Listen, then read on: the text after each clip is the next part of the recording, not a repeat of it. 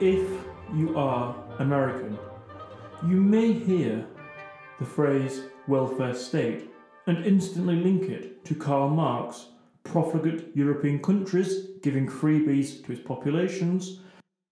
And if you're British, you may link it to broader tabloid stories of women having many children with many different fathers and trying to sponge off the state so they don't have to work.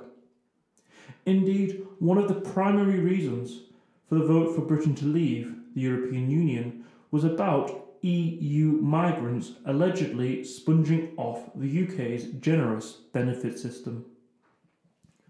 Furthermore, one of the primary differences between the right and left in today's politics is how to deal with the welfare state and how generous the state should be. Many of us have definitive views on the welfare state, even if we aren't exactly sure what the quote-unquote welfare state is. One argument often made is that the welfare state is not really welfare and more about social insurance, social rights, social provision, and the regulation of the excesses of wealth inequality. Moreover, the biggest beneficiary of the welfare state is generally the middle classes. The name the welfare state is not a popular one amongst its architects. The father of the British welfare state, William Beveridge, disliked the term, claiming it implied a something for nothing or a Santa Claus state. The term the welfare state is very different depending on which country you live in, although almost every single advanced economy has a welfare state. So what exactly is the welfare state? There are usually three different strands or conceptions of this welfare state. The first is the welfare for the poor. This is generally the welfare state where non-contributors get something from the state. Food stamps in the United States or job seekers' allowance in the United Kingdom are some examples.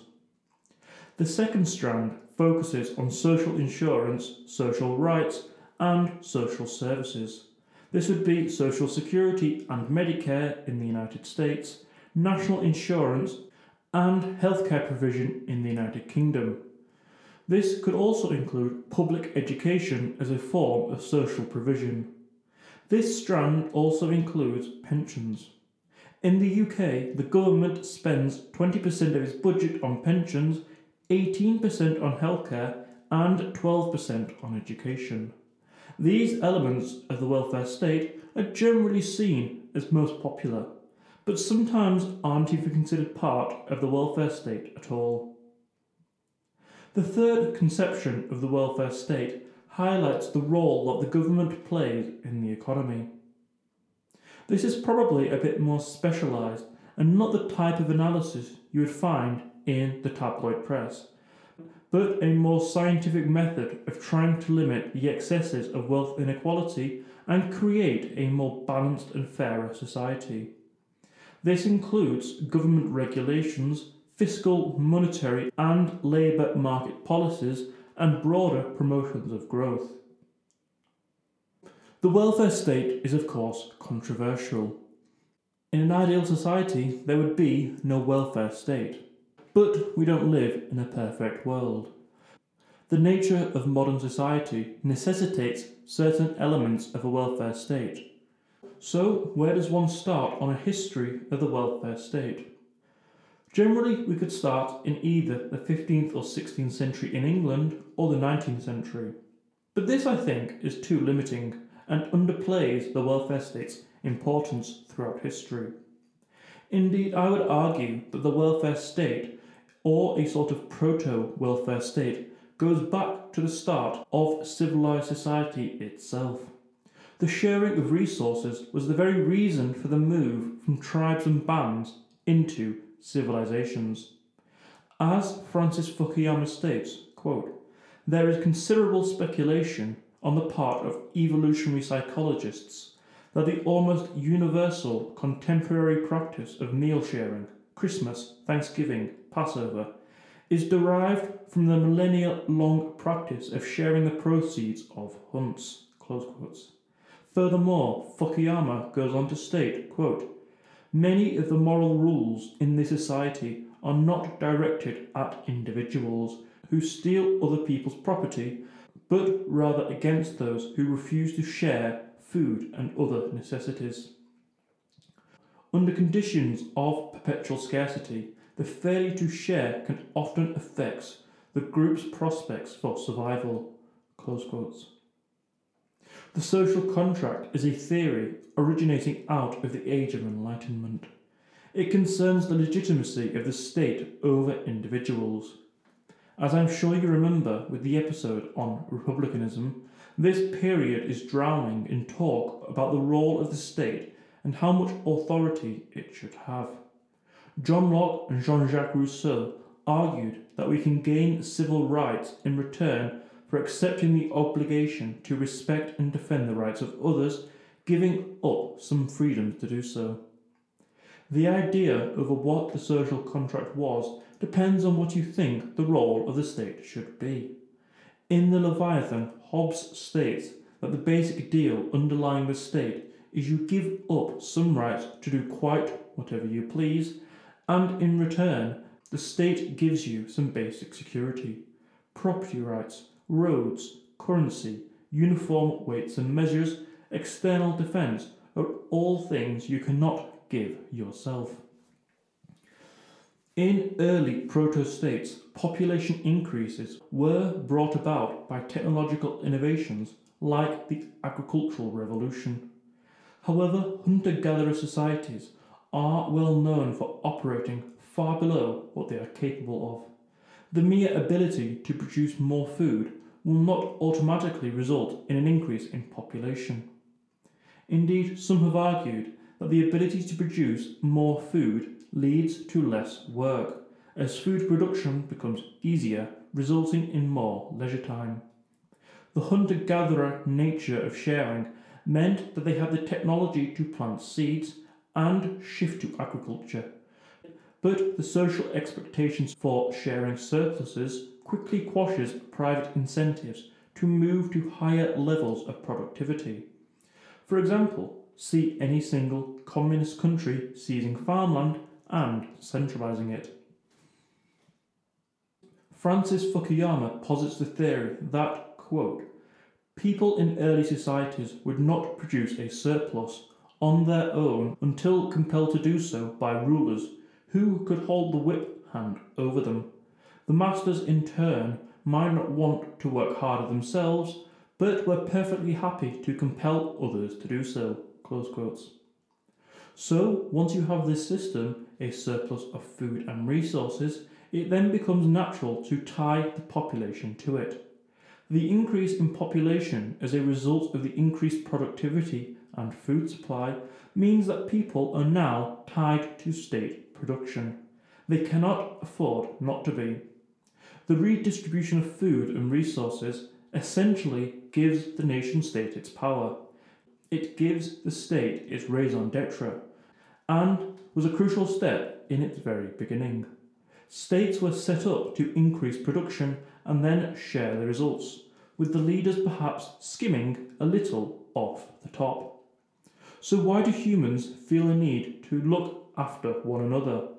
And why don't we just let the neediest in society die and suffer? It is partly to do with altruism, but largely to do with power and the survival of power. Machiavelli once said that one should keep the body politic in good health and security. If you keep the ones you dominate in good health and keep them content, they will be better off and provide more taxes, labour and military service. The state should prevent disease and stop riot and insurrection, as most revolutions in history start as bread or food riots. Indeed, I would say that most states in history have tried, subconsciously or not, I do not know, to keep their populations as poor and needy as they can, without the population at large rebelling. The line between what the people will accept and will not accept has naturally increased over time, as our technological capabilities have increased and capacity the state can produce increases. The biggest increases in government provision for its population has always been after major incidents and crises, such as the end of wars, where millions of young men would come back home and demand, often with an underlying threat of violence, an increase in their social provision, which results in a more general increase in living standards, but results in the state getting ever more power. Pre-capitalist societies did not have real economies. There was little planning and little care given to economic logic of profit and loss. Society was not governed by the market and not by supply and demand. Life was governed by religious, moral and social rules that were meant to limit exploitation and protect the poorest and weakest, as they were part of your tribe. The development of capitalism, in especially 19th century Britain, meant that these traditional values were ripped away as society changed rapidly once again with the onset of the Industrial Revolution, meaning that for much of the 19th century, in Britain and other rapidly industrialising countries, there was little in order to stop the excesses of wealth inequality. A development of the 20th century welfare system was an attempt to reinstate the pre-industrial revolution's methods of bringing welfare to the people, but this time in a more centralised way. So we could start the welfare state as we know it with Rome and their famed bread and circuses, which was used somewhat satirically to describe politicians, and politicians in those days were extremely rich, giving out free food and entertainment as a means of keeping power. However, these breads and circuses were often one-off donations, one-off events, and it hardly counts as an institution of the welfare state. As the Middle Ages developed into the early modern period, we start to see institutions and the state formalise. In the early 14th century in England, there were laws to regulate the economy in the wake of the Black Death, while the Tudors in the 16th century began to regulate the economy somewhat. They introduced laws to regulate apprenticeships and labour, controlling beggars and vagabonds, and implementing a degree of poor relief. The relief system, known as the Poor Laws, aimed to provide statutory help to the poor by using money provided by local churches, monasteries, and charitable hospitals, and distributing it in a more secular way. This poor relief essentially stayed the same until the 20th century. The poor relief laws were followed by most of British colonies, including colonial America, where similar laws were enacted. The Poor Law of 1834, passed by Earl Grey's government, yes, the tea was named after him, was supposed to be the peak of a liberalised capitalist society.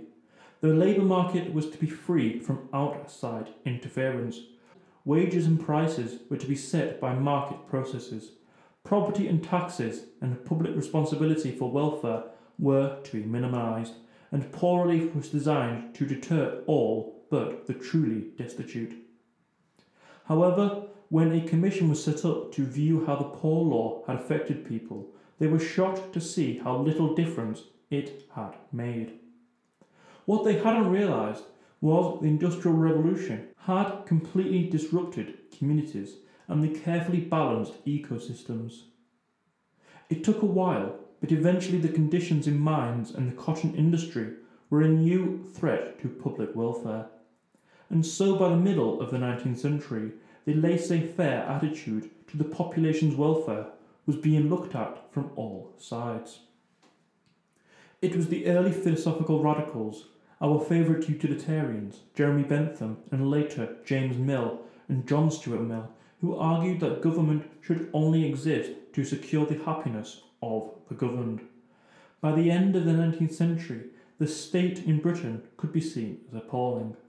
In mid-century Paddington, the workhouse infirmary had one towel for every 31 people.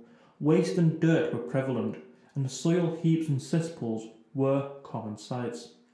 There were frequent outbreaks of cholera that affected many, mostly, though, the working classes. Then came Edwin Chadwick, a follower of Bentham and a social reformer. He managed to get Parliament to investigate the situation, and he produced a report. The report on the sanitary condition of the labouring population of Great Britain, 1842. Chadwick's report became one of the greatest works on arguing for state intervention. Chadwick's intervention resulted in various government bills to stop the spread of cholera and to aid public health. During this time, it saw the work of Marx and Engels, who began to take a real interest in the lives of the working classes. Works by Dickens started to focus the mind of people on the state of the poor. Perhaps it was the humanity of the situation, or maybe it was the increasingly revolutionary spirit in which much of this work was written that caused for the issue to be looked at with such urgency. The start of the modern welfare state in the Western world, however, was not in Britain. It was in Germany, under the arch-conservative Otto von Bismarck, who enacted the world's first social welfare laws. Not a man who did it on ideological grounds, it was a pure example of politicking and to ward off other political parties and any chance of revolt. A decade later, Denmark, New Zealand and Australia launched old-age pension schemes for themselves. Later, William Gladstone's Third Great Reform Act widened the vote, meaning that most men could now vote in elections. And they weren't going to start voting for the upper and aristocratic classes, who they thought didn't care about them. In Britain, there was New Liberalism, and in the United States, there was the Progressive Era. Both philosophies insisted that individual freedom was best fostered by not leaving people to their own devices, but by securing for them education, welfare, and the security needed to exercise real authority. Britain's poor showing in the Boer War began a spur of asking questions about the state of the British people. With the rise of Germany and the United States, the British ruling classes began to wonder that maybe the British body politics was falling behind. If even some Dutch farmers could run the glorious British Empire into a close war, then what could Germany do to Britain? In a case of pure existential threat, with the sudden view that Germany had the world-leading science-based industries like chemical engineering, pharmaceuticals, seeing it had great universities, a powerful army, a growing navy, and a stable political system, the British elite, for the first time in a century, had to begin to look within. This, remember, at a time when people like Francis Galton were big into eugenics, and in the aftermath of Darwin's theories on natural selection, there was a view that the ordinary working-class Britons were not as effective as their German equivalents. The 1906 election in Britain saw the seeds of its welfare state as a fixed and firm idea entering the political lexicon. The Liberal Party ran on a platform of free trade and as a defender of working-class living standards. The result was a massive landslide. And the result of that massive landslide was the 1907 budget. In it, there was introduced a different taxation rate for different incomes and a property tax. This meant that the richest would finally have to pay their fair share. They next brought in the Old Age Pensions Act of 1908.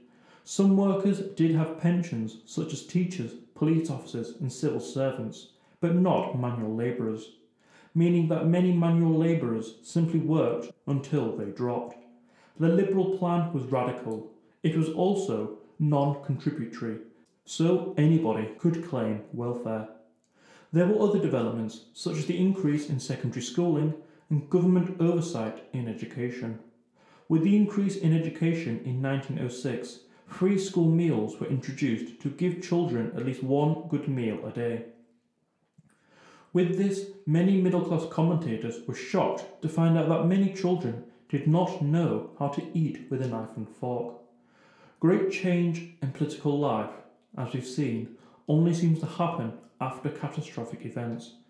The bad thing for Europe, but the good thing for the welfare state, was that Europe had three such massive events in 30 years. The First World War, the Great Depression, and then the Second World War solidified the state's control through the welfare state. By the end of the Second World War, Europe and Japan were in ruins. Millions of men had been injured. Civilians had been through 6 years of hardship. People wanted change. Another thing that changed during the war was that the idea of government assistance became acceptable for the middle classes to accept. It was no longer just the working classes that wanted welfare. The welfare state in the 1940s became something that was to be on the side of social control of economic processes, rather than continuing to trust private enterprises to fulfil these obligations. What was also seen as true was that being for a welfare state was not to be against capitalism. John Maynard Keynes observed that welfare states were not a means of destroying capitalist markets, but, in his idea, a more collective action for its more efficient management. The modern history of Britain's welfare state lies in the Second World War years. William Beveridge left his role as an economist at the London School of Economics to join Oxford. From the very start of the war, it was total war. Everything and everybody went into winning it. So Ernest Bevin, Minister of Labour, asked Beveridge to take charge of the Department of Welfare. Beveridge refused, but did express interest in a report on manpower. The report was relatively unimportant in the grand scheme of things. Nevertheless, a couple of its recommendations were instituted. However, Bevin did not like Beveridge, thinking him conceited. So, when an opportunity to get rid of him to the Health Ministry presented itself, Bevin jumped at the opportunity to move him on. His new job at the Health Ministry was for a committee of officials to survey existing social insurance and allied services, and to make recommendations. That report became known as the Beveridge Report, though officially called the Social Insurance and Allied Services Report. It proposed that all people of working age should pay a weekly national insurance contribution. In return, benefits would be paid to people who were sick, unemployed, retired or widowed. Beveridge argued that this system would provide a minimum standard of living, quote-unquote, below which no one should be allowed to fall. It recommended that the government should find ways of fighting the quote-unquote 5 giants on the road of reconstruction, of want, disease, ignorance, squalor, and idleness. Beveridge included, as one of its three fundamental assumptions, the fact that there would be a national health service of some sort, a policy already being worked on in the Ministry of Health. Such was the popularity of the report that it sold out its print run. People were queuing in London to get their hands on the report. When the Labour Party won the 1945 general election, the Beveridge Report was enacted in full. The British welfare state was now born. Of course, it wasn't just in Britain where a welfare state was created. Most Western countries did bring in a welfare state, though they all did it in different ways. America too started on its road to welfare state, but only providing a minimum level of insurance coverage, social welfare and economic management. The Nordic nations perhaps went the furthest along the road of egalitarianism. Britain, as we've seen, went down the route of social insurance schemes based on universal principles. Germany, Austria and France linked contribution and benefit levels to earning. These strong centralised states like Britain and France empowered central government agencies to deliver welfare, while the US emphasised the need for local government to deal with it. In France, Germany and Sweden, they established employer federations and trade unions as social partners, while the Anglo-Saxon countries went with the antagonistic view of trade unions, as attempts were not made to include them as much as possible. Each system was different, but their fundamental aims were the same, and became a universal characteristic of capitalist democracies. The first editions, or Welfare States 1.0, lasted from the period of 1940 to 1980-ish. Pretty much all welfare states had the following in common. 1. Social insurance. This was the cornerstone of the welfare state. Social insurance schemes are normally state-administered and designed to protect workers and their families against loss of earnings. National insurance or social security makes employees obliged to make regular contributions. The effect of risk pooling are to smooth out fluctuations in earnings. Low-paid workers, on average, benefit more than they contribute. Social insurance is basically untouchable in modern times. Number 2. Social assistance. This is the safety net of non-contribution benefits. It is to relieve those whose income is insufficient for their basic needs. Beveridge himself thought that this would be a temporary addition to the welfare state once full employment arrived, but the collapse of full employment and the dissipation of the nuclear family means that this has remained vital. It is generally funded through taxation, and it is heavily gendered towards women and children.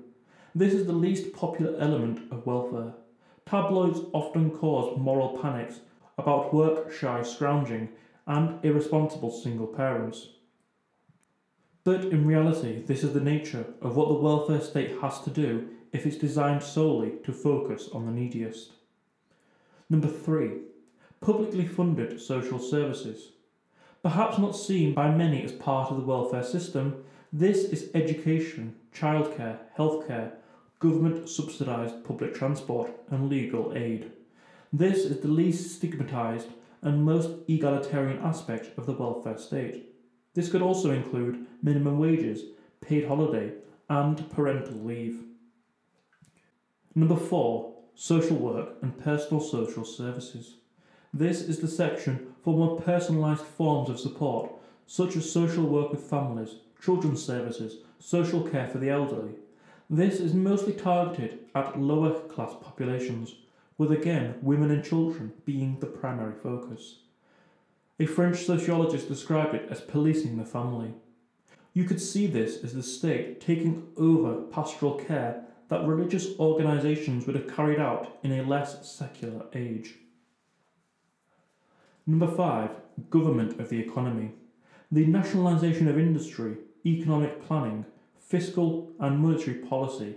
Elements like this can be used to increase equality, or if it's done wrong, accidentally increase inequality. It can support redistribution as part of this welfare state, such as quantitative easing. So, beginning in the 1970s, welfare state 1.0 came under attack in every country. The ending of the gold standard and the decline of the industrial West meant that the welfare state needed to be changed, but how to do it was seen as a result of the politics of the time. The New Right Coalition of the 1970s saw demand to end the welfare state as they knew it, and so when they took power in the 1980s under Reagan and Thatcher, this never actually happened. Instead, they reoriented the welfare state, cutting the social assistive part and leaving programmes the middle class liked, the middle class who had voted for them. But it also meant that working class communities were devastated once the government removed funding from many industrial areas in the country. The second wave of the welfare state saw more market-oriented reworkings of policies and large-scale deregulation.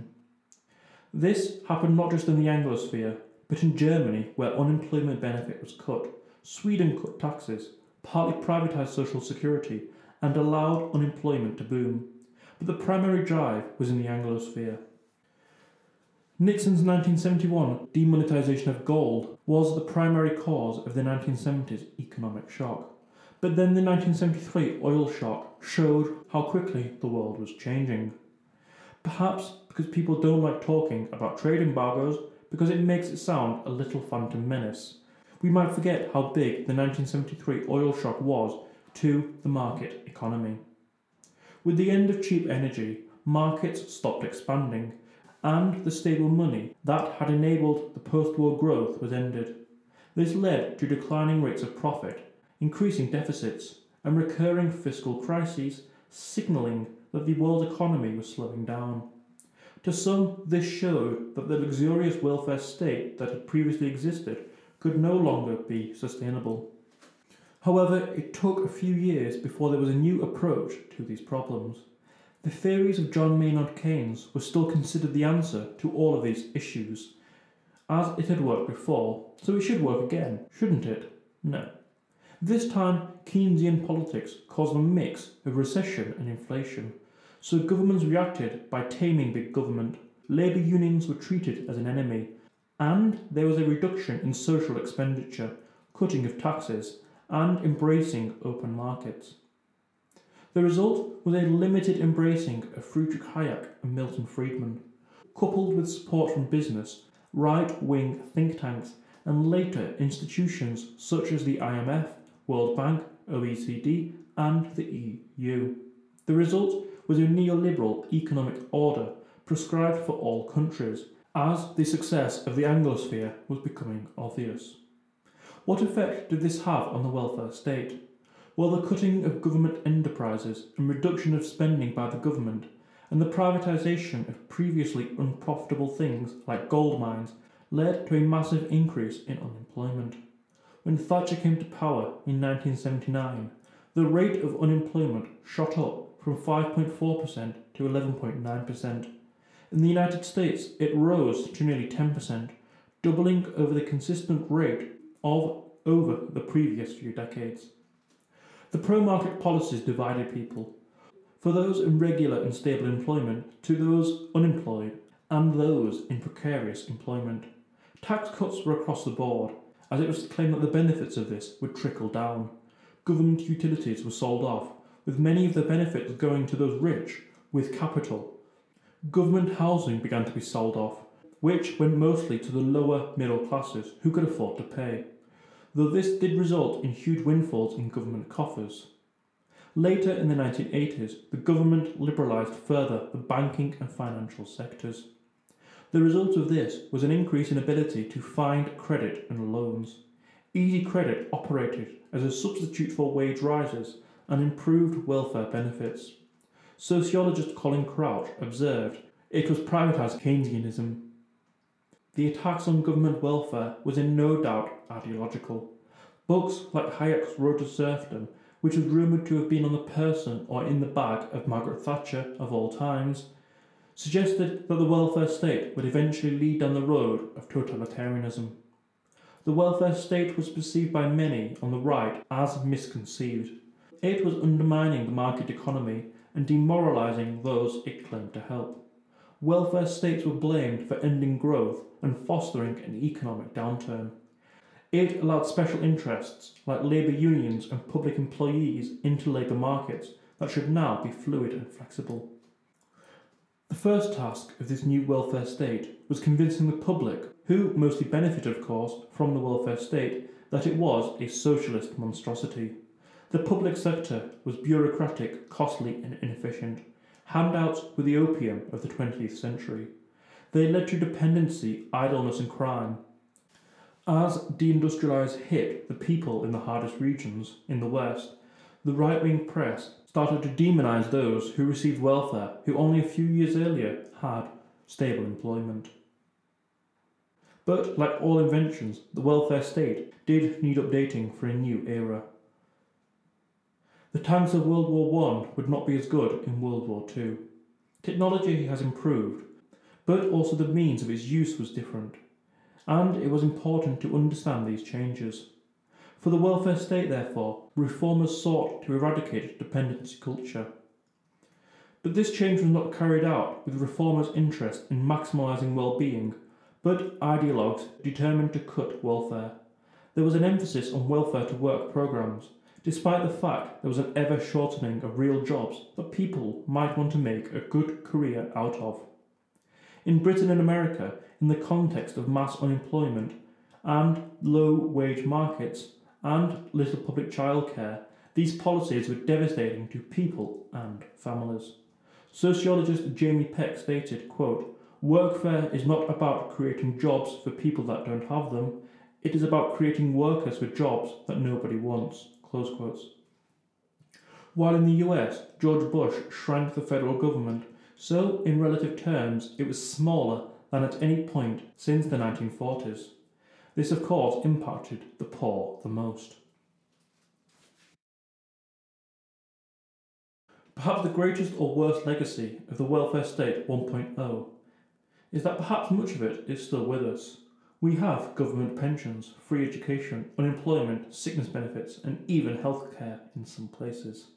The neoliberals simply impacted welfare for those in need and not those in work. Its inability to restart an industrial economy meant that many of these industrial workers who had worked in these industries for generations no longer had careers to go to. The welfare state did help to bring much of the working class into the middle classes, but it was the middle classes who largely paid for it. Their standard of living has not gone up. That the welfare state has problems is undeniable. The welfare state was not meant to be a replacement for families or jobs or the market. It was supposed to support it. But in the end, the welfare state has largely taken over much of our lives. The welfare state has always caused issues bubbling under the surface of wherever it's been instituted. In Britain in the 1950s, the welfare state was causing inflation and limited growth. In the 1960s, there was too much bureaucracy. In the 1970s, it was the cause of stagflation. In the 90s, it was the cause of unemployment and dependency culture. And today, it is the public debt and its cost of the welfare state that has seen much of its criticisms increase. The welfare state is also not equal. Employers versus employees, young versus the old, families with children and those without, taxpayers versus welfare recipients, high earners versus low earners. It causes a great divide in society, and one little shift in the welfare state may disproportionately affect one of these people. But perhaps today one of the largest problems is that the welfare state is increasingly serving those who are richest in society, who own assets. The welfare state creates perverse incentives. It gives aids to single mothers, which might lead to more out-of-wedlock births. Rent controls reduce the supply of rental properties. Tax credit may lead to employers paying lower wages. The fear is that all these things lead into a poverty trap, where people are prevented from going into full employment, as it may lead to a reduction in their benefits. And who can blame them? If you go into a low-paid job where you're treated like scum, or don't work and you're treated like scum anyway, at least you aren't wasting 40 hours of your week. There are definitely some truths to the benefits of the welfare state, but it can't stay around forever. The dependency culture is often castigated, but how many of us are completely autonomous? We all at times do need somebody to lean on, and it's not immoral to ask for help. Not everybody can or does live in a perfect nuclear family. For the long-term unemployed, simple training schemes and not treating people like scum can rebuild their confidence, and can be one of the best things a welfare state could do. The welfare state as it currently exists is even more out of date when we get to the problems of future automation. Welfare state 3.0 will be faced with problems of globalisation, with the marketplace between countries, corporations and rich individuals simply getting up and moving if they don't like the tax regime. The only hope is that the next level of automation leads to such an increase in living standards that the welfare state is effectively no longer needed.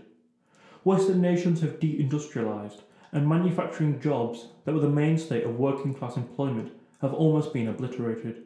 Some countries, such as Germany and Sweden, have gone down the route of training their workers for high skilled and quality production jobs. Britain's gone down the route of moving to a service-based and knowledge economy, and letting market forces sort out much of the rest. The problem in recent years is not a lack of employment, but jobs for the working classes that are well paid. Older workers' organisations, such as union power, have disappeared. Deregulated labour markets, but still with minimum wages, mean that there is no true market equilibrium. The growth of alternative families, where there was no single breadwinner, was a boon to the economy when they joined the workforce. But now, with more and more single parents, the welfare state has not quite managed to address this issue. The growth of the elderly has put huge pressures on pensions, which comprise the biggest handouts of them all. Added to this is the pressure on healthcare and social care. That puts a great strain on the welfare state. The fact that baby boomers are retiring, and most Western nations are relying on immigration to fill the workers' void, it gets you to the other welfare state's problem: immigration. The welfare state is not something that can be cut substantially. It is so vital to our modern states as an armed forces or the emergency services. Welfare states can be ineffective, they can be expensive, but no modern nation has worked out a way to get around it.